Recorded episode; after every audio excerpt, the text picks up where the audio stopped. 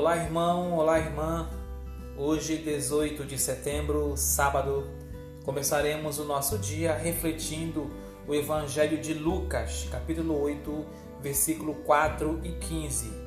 E ele diz o seguinte: Proclamação do Evangelho de Jesus Cristo segundo Lucas. Naquele tempo reuniu-se uma grande multidão, e de todas as cidades iam ter com Jesus. Então ele contou esta parábola o semeador saiu para semear a sua semente.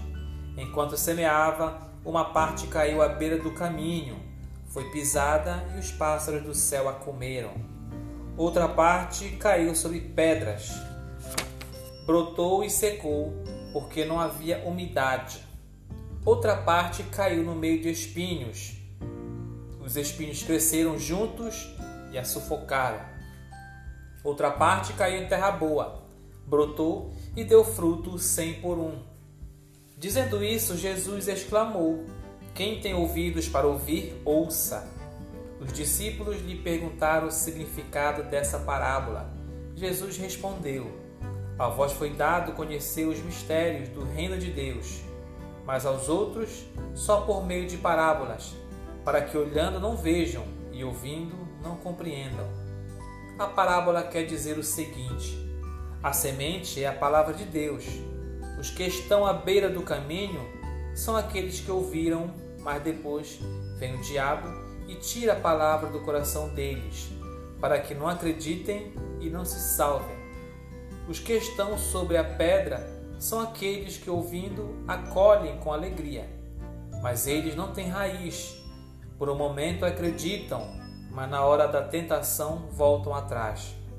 Aquilo que caiu entre os espinhos são os que ouvem, mas com o passar do tempo são sufocados pelas preocupações, pela riqueza e pelos prazeres da vida e não chegam a amadurecer.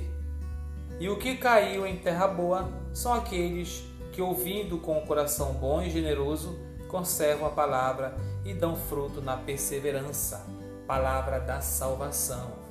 Bom, meu irmão e minha irmã, este Evangelho está falando do nosso coração, do nosso coração é, que acolhe a palavra de Deus.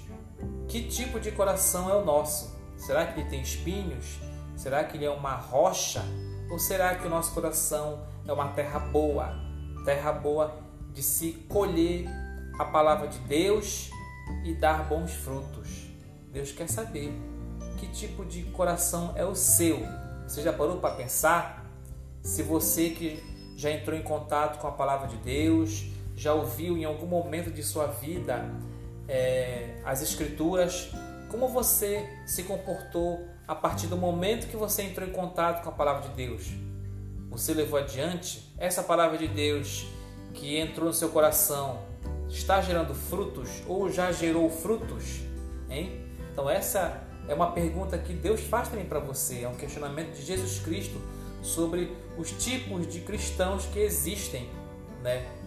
Aquele que muitas vezes ouve a palavra de Deus, ele faz, ele conta a parábola, né? Fazendo a contando a metáfora de que a semente é a palavra de Deus.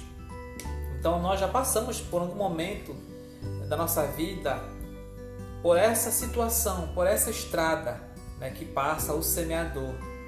Né? Em algum momento da nossa vida, nós já nos deparamos com as tentações do dia a dia que fazem a gente é, desanimar diante da propagação da palavra de Deus, diante da oportunidade de levar a mensagem de Deus para outras pessoas. Então a gente é tentado no nosso dia a dia então aquela semente que cai à beira do caminho e é, e é pisoteada e morre, são as tentações do nosso dia a dia. Muitas vezes vêm as pessoas que nos tentam, nos desmotivam para não seguir adiante a palavra de Deus. Nós precisamos ser fortes para compreender que essas pessoas estão tentando nos tirar de um caminho de glorificação. É importante saber disso, tá? Então a gente com certeza já, já se deparou com espinhos né, que nos sufocam, sufocam a, a, nossa alegria, a nossa vontade, o nosso desejo de levar adiante a palavra de Deus, de seguir adiante, tá? E também tem aquela oportunidade de ouvir a palavra de Deus em algum momento, ficar feliz com ela, de querer levar adiante e começar a levar adiante, entusiasmado, e de repente, quando a gente se depara com alguma tentação no nosso dia a dia, com alguma prova, a gente desanima e a gente volta atrás, a gente acha que a gente está sendo é, é, tentado ou sendo provado e a gente realmente é, fica desanimado com a evangelização. E aí muitas vezes a gente, a gente até desiste porque a tentação nos causa muitas vezes é, é, o desejo da desistência. Mas a tentação não é para isso. Muitas vezes ela vem para nos, nos testar a nossa fé diante do Senhor e nós temos que ter muita realmente fé nesse, nesse momento. E Jesus, por último, termina que o, o coração ideal para acolher a palavra de Deus é aquele coração que, quando cai a palavra de Deus lá, ela gera frutos, né? E muitos frutos, muitos frutos mesmo.